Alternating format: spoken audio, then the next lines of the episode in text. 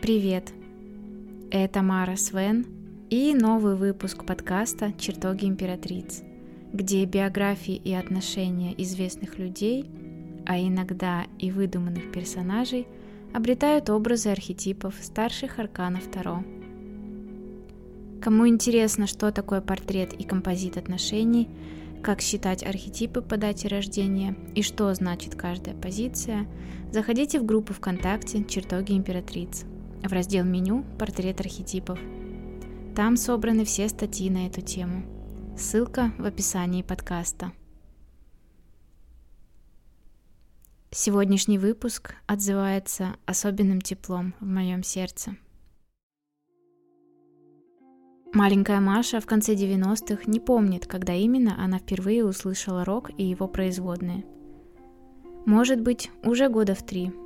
Или почти с рождения – у нее были старшие племянники и брат-подросток, и уже лет в 5-6 она радостно узнавала среди всей музыки, под которую можно было побеситься, Come As You Are и Smells Like Teen Spirit. Это были ее любимые песни в компании взрослых детей. В том возрасте, когда уже сама выбирала, что слушать, Маша по части рока склонилась в пользу Linkin Park. Тоже не случайно, наверное – Честер Беннингтон рассказывал, что Нирвана была в его особенном списке групп, которые сформировали его музыкальный вкус и вдохновили на создание своей группы. После 20 Маша вернулась к истокам. В ее плейлисте, хоть и редко, но снова зазвучал Курт Кобейн. А в январе этого года она узнала, что у нее с солистом Нирваны много общих архетипов – и через это путешествие в короткую и непростую жизнь Курта она узнала чуть больше и о себе. Приглашаю в эту историю и вас, поклонников, фанатов и всех, кому интересна личность Курта Кобейна. Будем разбираться, что такое архетип суда в контексте формирования личности и мировой славы.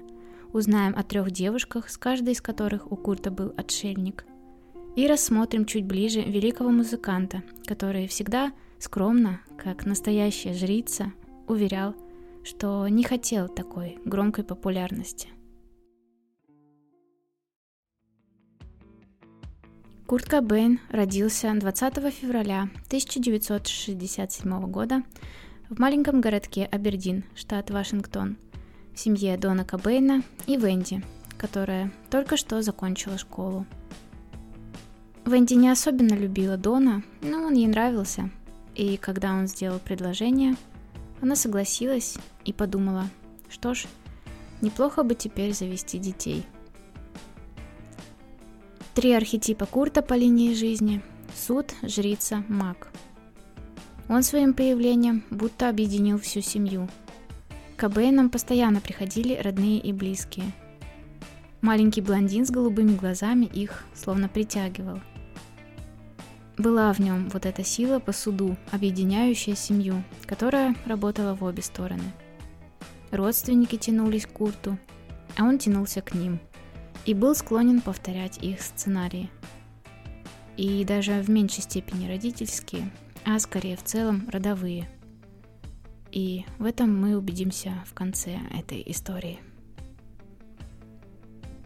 Он был активным, лучезарным ребенком, в нем с детства сияло обаяние мага и ярко звучал шут, который у него был в переломной четвертой точке архетипического портрета, где складируются все травмы. Но ребенок пока не успел их нахвататься и был открытым и жаждущим невинных приключений. Ломал его шута постепенно и годами отец.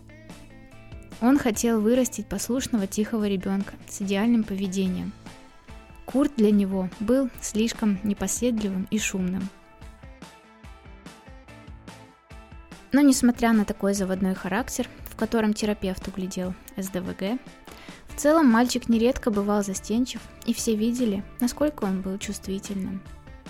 Как он тонко понимал других и чутко реагировал на внешние перемены.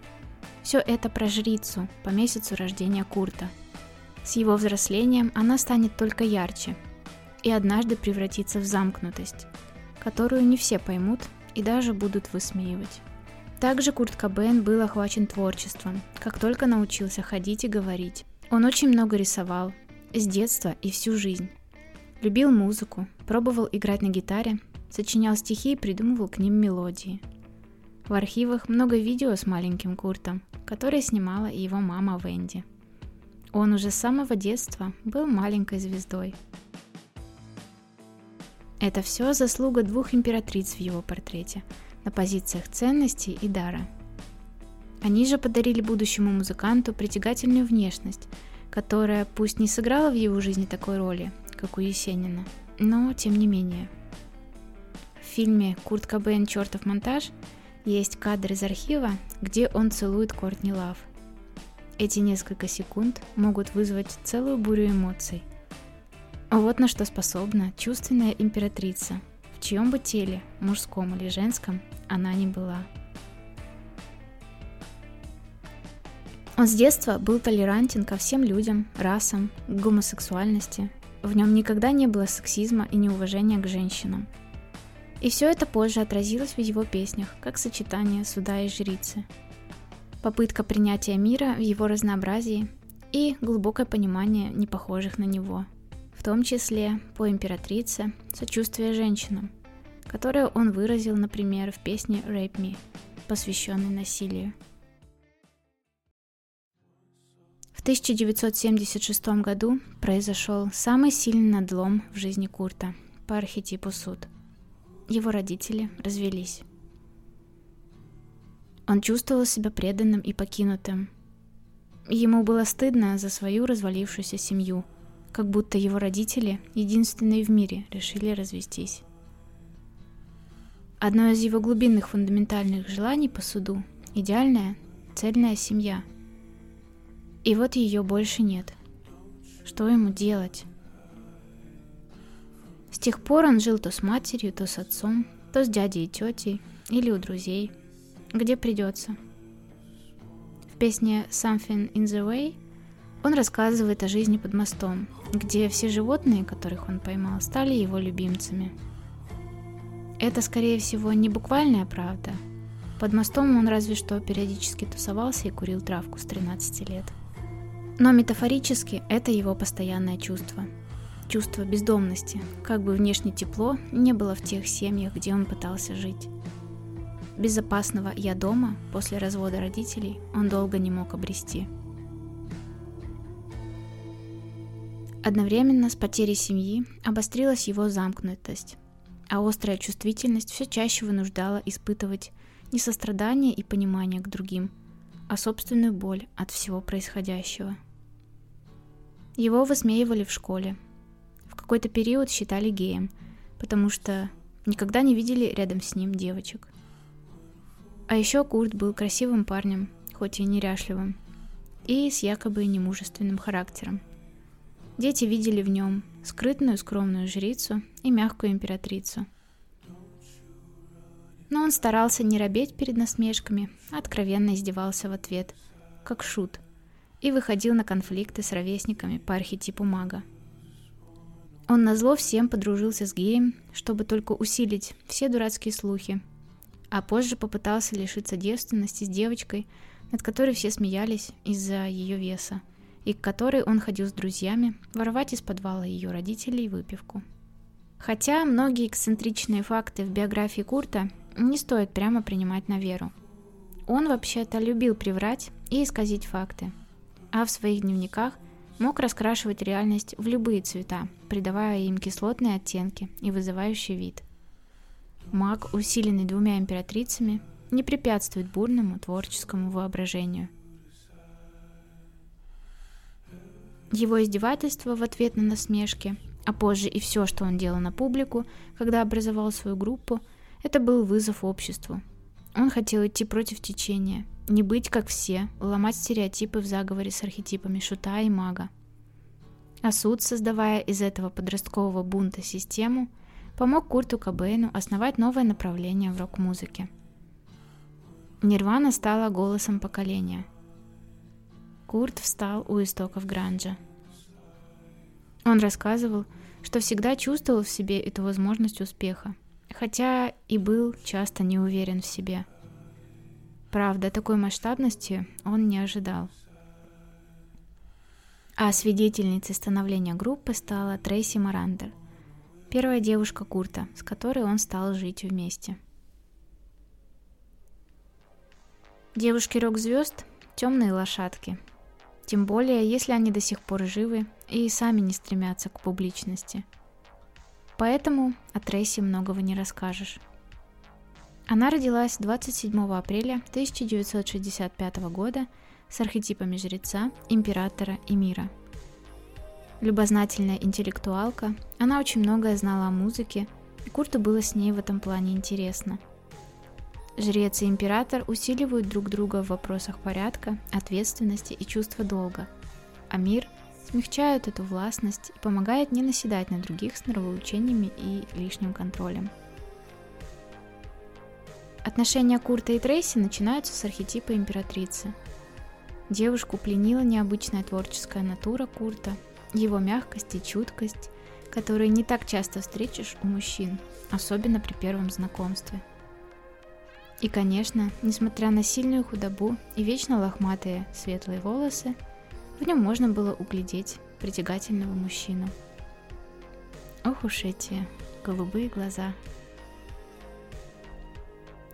а для Курта императрица в отношениях с Трейси стала тем самым родным домом, в котором, наконец-то, можно остановиться спустя годы странствий. Это императрица, которая обеспечила ему приятную тихую гавань, пока он окончательно не встал на ноги. В 1987 году Курт и Трейси стали жить вместе в жилье, которое она снимала в Олимпии, и на деньги, которые она зарабатывала – по императрице Трейси дала будущему музыканту время выносить и родить легендарную Нирвану. Курт почти никогда не работал с ней, но у него уже сформировался более-менее постоянный музыкальный состав, куда вошли Крис Новоселич и Аарон Бургхарт. Трейси была согласна его обеспечивать, пока группа оставалась безвестной.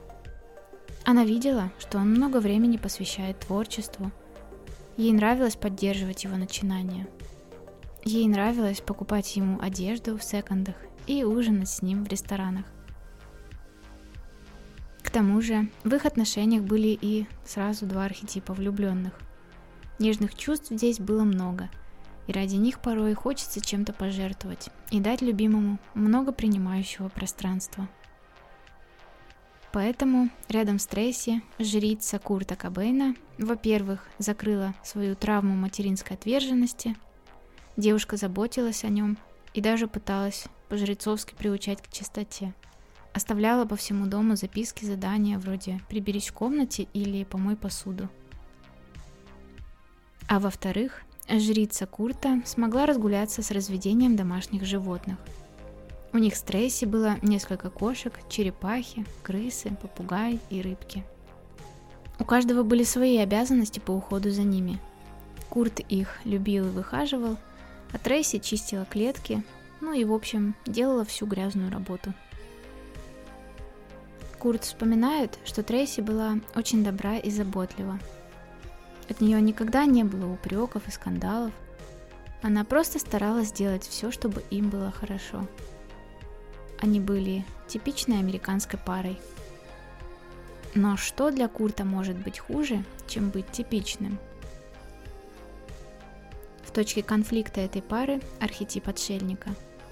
Одиночество вдвоем, непонимание глубинных желаний друг друга, разобщенность, нет ощущения родственной души рядом. Или вообще совсем разные пути по жизни, которые никак не пересекаются – Трейси хоть и называли местной панкушкой, но творческие идеи и мысли Курт с ней не мог обсуждать. Она просто любила музыку и многое знала о рок-направлениях и местных музыкантах. Она просто готова была его во всем поддерживать. Но Курту хотелось немного другого. А еще у них разный взгляд на отношения, на семью, вообще на жизнь. Парню неуютно было в такой спокойной, тихой любви – как будто бы он для нее не создан. Он сам себя всегда считал инопланетянином в нашем мире и всегда искал похожих на себя. А Трейси была совершенно обычной девушкой из рода человеческого. И он считал, что она заслуживает лучшего. И ему с ней было физически хорошо, но не душевно. Его шуту здесь не хватало свободы. Поэтому, когда Нирвана вышла на первую ступень своей популярности, в 1989 году вышел первый альбом Bleach, и у Курта появились собственные деньги, они все больше отдалялись друг от друга. Курт выразил желание пожить отдельно и скоро встретил Тоби Вейл, участницу группы Bikini Kill. Память о Трейси у Нирваны осталась обложка первого альбома Bleach, которую она сняла на одном из концертов, и песня About a Girl, которую Курт посвятил ей. Мне нужен понимающий друг, который мог бы выслушать в трудную минуту. Я думаю, что ты подходишь на эту роль. Ты улавливаешь ход моих мыслей?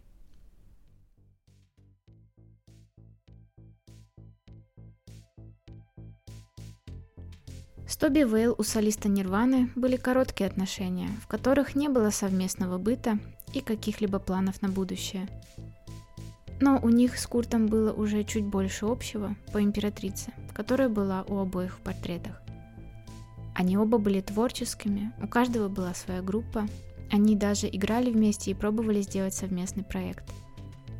Курт восхищался ее талантливостью и ее феминистическими взглядами, правда, не всегда понимал ее позицию в отношениях. Их отношения начались с Луны, которая сложилась из двух судов. Тоби Вейл и Курт Кобейн родились в одно и то же 20 число. В таком случае воображение может разыграть целый спектакль о том, как судьбоносна была эта встреча для одного или обоих партнеров. По Луне могут идти искажения. Кто-то кого-то не так понял или обманул, и начинается целая необратимая цепочка. По Луне пара может быть скрытной, что никто и не догадается, что они вместе – так и было у Тоби Уэйл и Курта Кобейна. Хотя отношения двух рокеров продлились меньше года, они действительно перевернули мир по суду, а в данном случае даже по двойному суду. Именно они подарили Нирване хит, который взорвал целое поколение во всем мире. Smells Like Teen Spirit. Родился этот хит классически по искажениям Луны – подруга Тоби Вейл на одной из домашних встреч написала на стене «Курт пахнет подростковым духом», что значило буквально «он пропах дезодорантом своей девушки под названием Teen Spirit». Но Курт воспринял эту надпись как продолжение их разговора о музыке и вдохновился на новую песню. Говорят, Тоби Вейл была лидером в отношениях.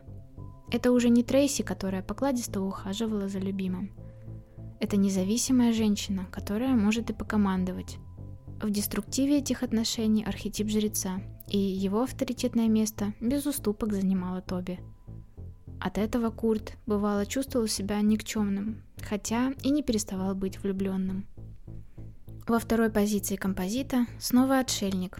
Он сложился из его жрицы, вдумчивой, скрытной, глубокой, и ее колесницы – быстрой, активной, лидерской. Такие разные, они не смогли найти точки соприкосновения душ. А в третьей позиции композита Тоби и Курта, которая может стать моментом расставания, император. На том и разошлись. Курт, словно под каблуком, оказался растоптанным, а Тоби надоел его униженный вид. Наверное, она хотела ровню себе, но с Куртом так не получалось. В ноябре 1990 года Тоби Вейл умчалась в закат. В течение своей жизни она будет проявлять свой архетип суда, пытаясь менять устоявшуюся систему. Она организует движение Riot Girl, чтобы убить представление о панк-роке как о чисто мужском сообществе, где для женщин нет места. И хотя каких-то значительных успехов ей не удалось достичь, лед все же немножко тронулся. Ну а Курт Кобейн продолжит свое восхождение на вершину славы, а параллельно проложит путь к саморазрушению. После расставания с Тоби, а по официальной версии самого Курта из-за жутких болей в животе, он начал регулярно принимать героин. В 1991 году, в год архетипа «Мир» для Курта, вышел альбом Nevermind, апогей мировой славы. На группу обрушился шквал внимания, который сначала обрадовал Курта, как обладателя тщеславных архетипов мага и императрицы. Но жрица сопротивлялась, и привычная замкнутость и любовь к уединению брала верх. Через год после расставания с Тоби Вейл у Курта Кобейна начинаются отношения с Кортни Лав, с которой они уже были какое-то время знакомы. Кортни Лав или Кортни Харрисон родилась 9 июля 1964 года с архетипами отшельник, колесница и суд. Ей в детстве тоже досталось немало испытаний, и как раз после развода родителей. Многочисленные переезды туда-сюда в поисках дома и своего пути по колеснице. В школе Кортни было сложно общаться с ровесниками. По отшельнику ей ставили легкую форму аутизма – но вполне возможно, ей просто нужны были дети постарше и взрослые, с которыми ей легче было найти общий язык. Кортни Лав изучала богословие в Ирландии, жила с музыкантом Джулианом Коупом в Ливерпуле, снова возвращалась в Америку и училась на факультете искусств. А потом судьба забросила ее в Японию, где она какое-то время побыла танцовщицей. Колесница еще в юности повидала много разных культур и континентов – с 1985 года в Америке Кортни пробовала себя в кино. Играла подружку Нэнси и снялась в главной роли фильма «Прямо в ад» режиссера Алекса Кокса. И между всеми этими метаниями колесницы, который не сидится на месте, Кортни пробует создавать свои музыкальные группы. Их было порядка 4-5, пока творческие поиски не остановились на Хоул – в составе которой она и встретила Курта в 90-м году. Курт и Кортни встречаются на настроениях этой же колесницы.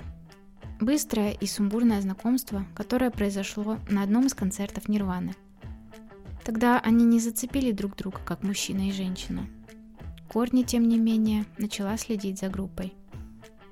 Но через год страсть захлестнула их с головой – резко и без спроса, как любит это делать колесница. Кортни тоже была лидером по натуре, но не стремилась захватывать власть. Поэтому ребята органично дополняли друг друга. Кортни была заводилой, яркой, безбашенной. И этим помогала Курту выражать свое «я», скрытое за маской застенчивости. Ну или ему было достаточно наблюдать за ее выходками, и на душе ему становилось теплее – он видел в ней свое отражение, то самое, которое отец в нем пытался гасить. Они обожали дурачиться, бунтовать вместе против условностей. Они оба жили музыкой.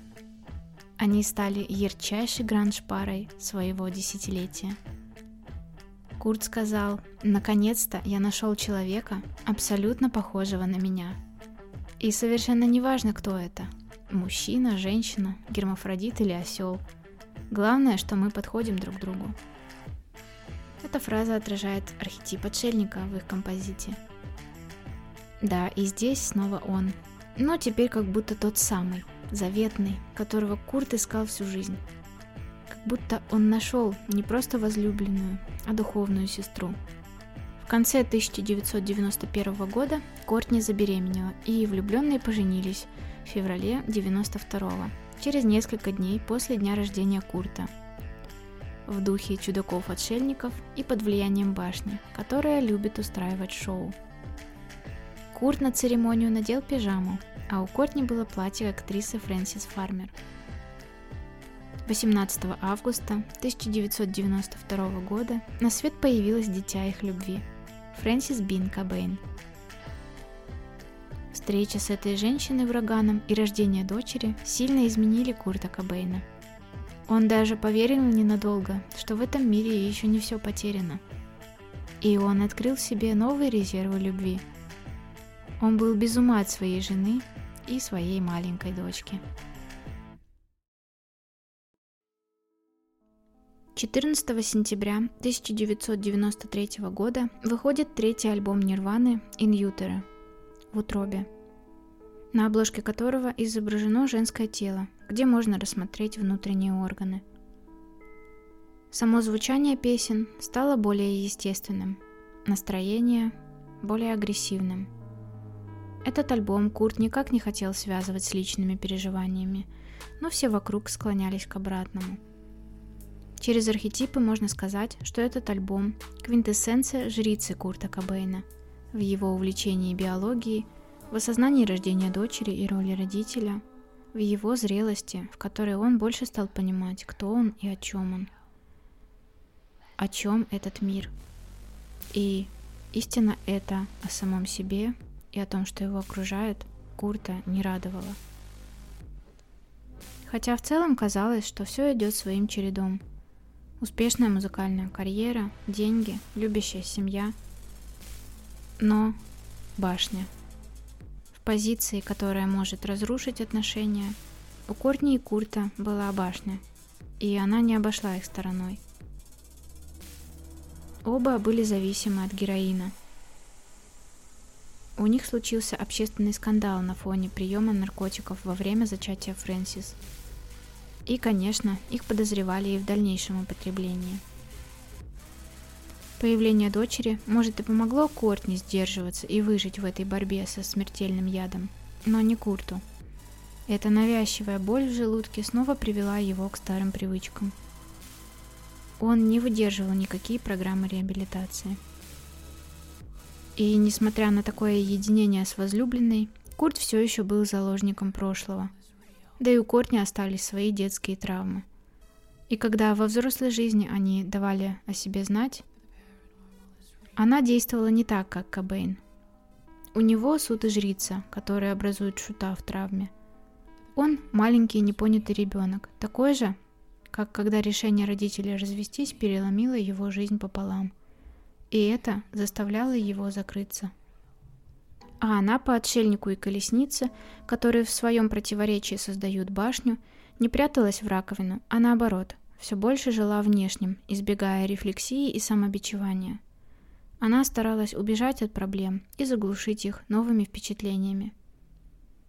И когда помимо всего самого лучшего в этих отношениях стали копиться конфликты и обиды, эти механизмы защиты включились. И отшельник в отношениях из объединяющего элемента превратился в отчужденность. Башня страсти и общих ценностей дала трещину до самого фундамента под давлением героина и призраков прошлого.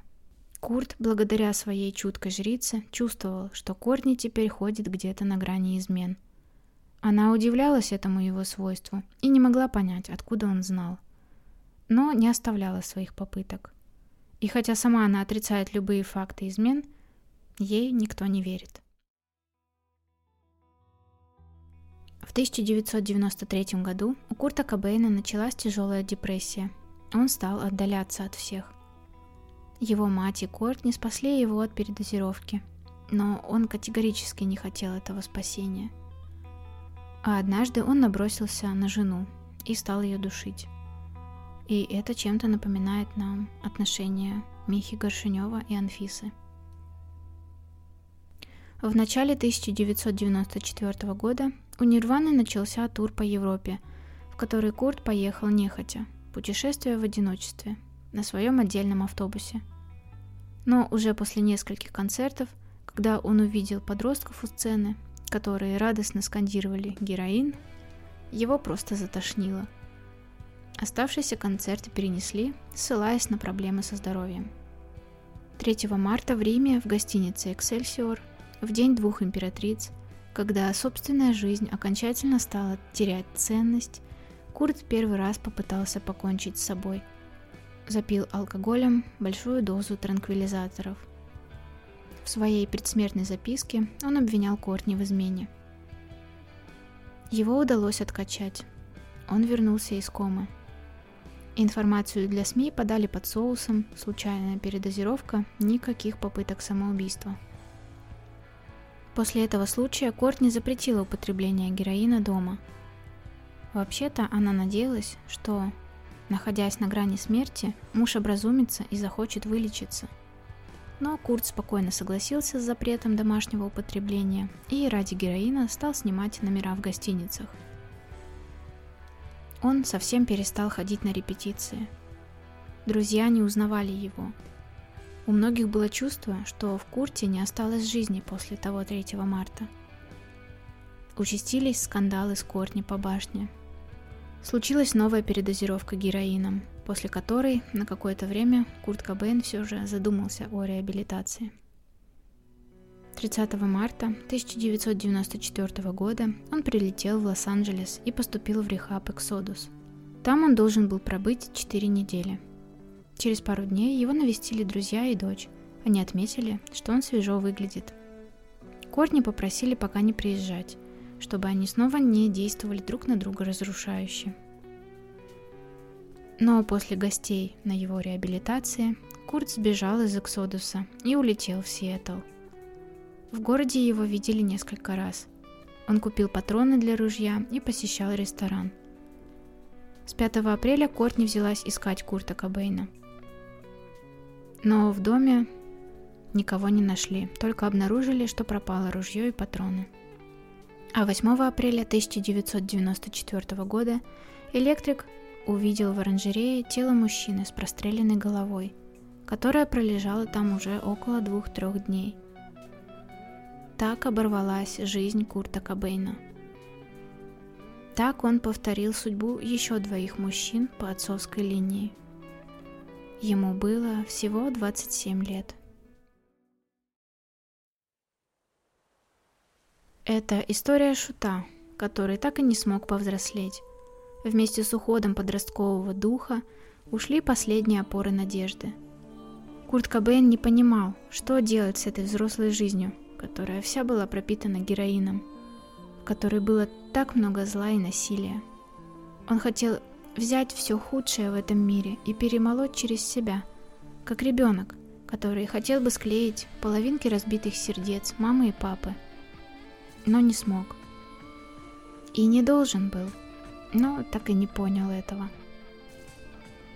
Это трагедия жрицы, которая всегда чувствовала себя отверженной, которая не могла принять себя, зато отчаянно пыталась принять весь мир. Сверхчувствительность Курта Кобейна сделала все страдания, которые он испытывал за себя и за того парня, острым лезвием, которое изранило его душу. Это концепция страшного суда – который, выражая свою боль, выразил боль всего поколения ребят, которые под треки Нирваны на пороге нового тысячелетия остались в комнате без света, без границ, без каких-либо моральных ориентиров и без понимания, каким будет завтрашний день. И это, наконец, одиночество отшельника, который страстно хотел обрести родного человека – но каждый раз в конце оставался один, с огромной дырой в душе.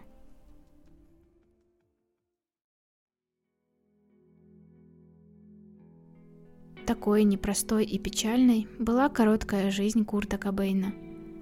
Спасибо вам, что были со мной в этом выпуске.